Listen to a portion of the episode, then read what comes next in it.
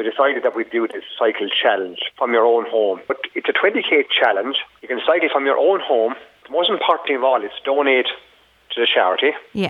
And also, when you're on your bike, take a photograph and share it on social media and just let the people know that you're cycling for, for SOS and the charity for mental health and suicide awareness. And also, you can nominate your friends to do the cycle as well. We're, we're living in a changed time now, and it'll be very tough on people suffering from in silence from mental health as well. And this is a way of raising awareness, first of all, which I always do. That, that's my main aim always. Mm. But secondly, is to raise funds for SOS.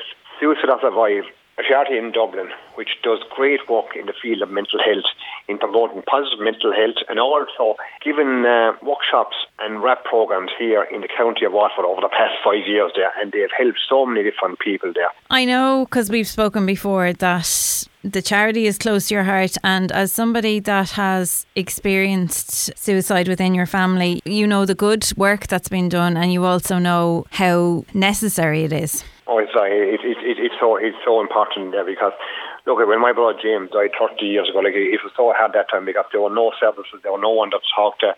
Now, it, in recent times, it's easier. It's easier to uh, talk to people. Uh, I suppose the stigma is breaking a small bit. It's still a long, long ways to go, but it's getting easier there. But look, at to bury a loved one by suicide is the hardest thing that any family can ever go through. To stand at that graveside and as the coffin is lowered down there, there's a lot of unanswered questions there, and these are the questions like that cannot ever be answered.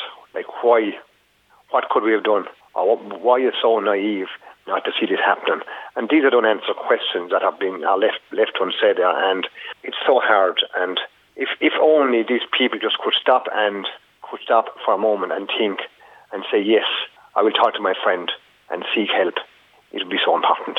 To find out more, you can check out Mental Health and Suicide Awareness Cycle on Facebook.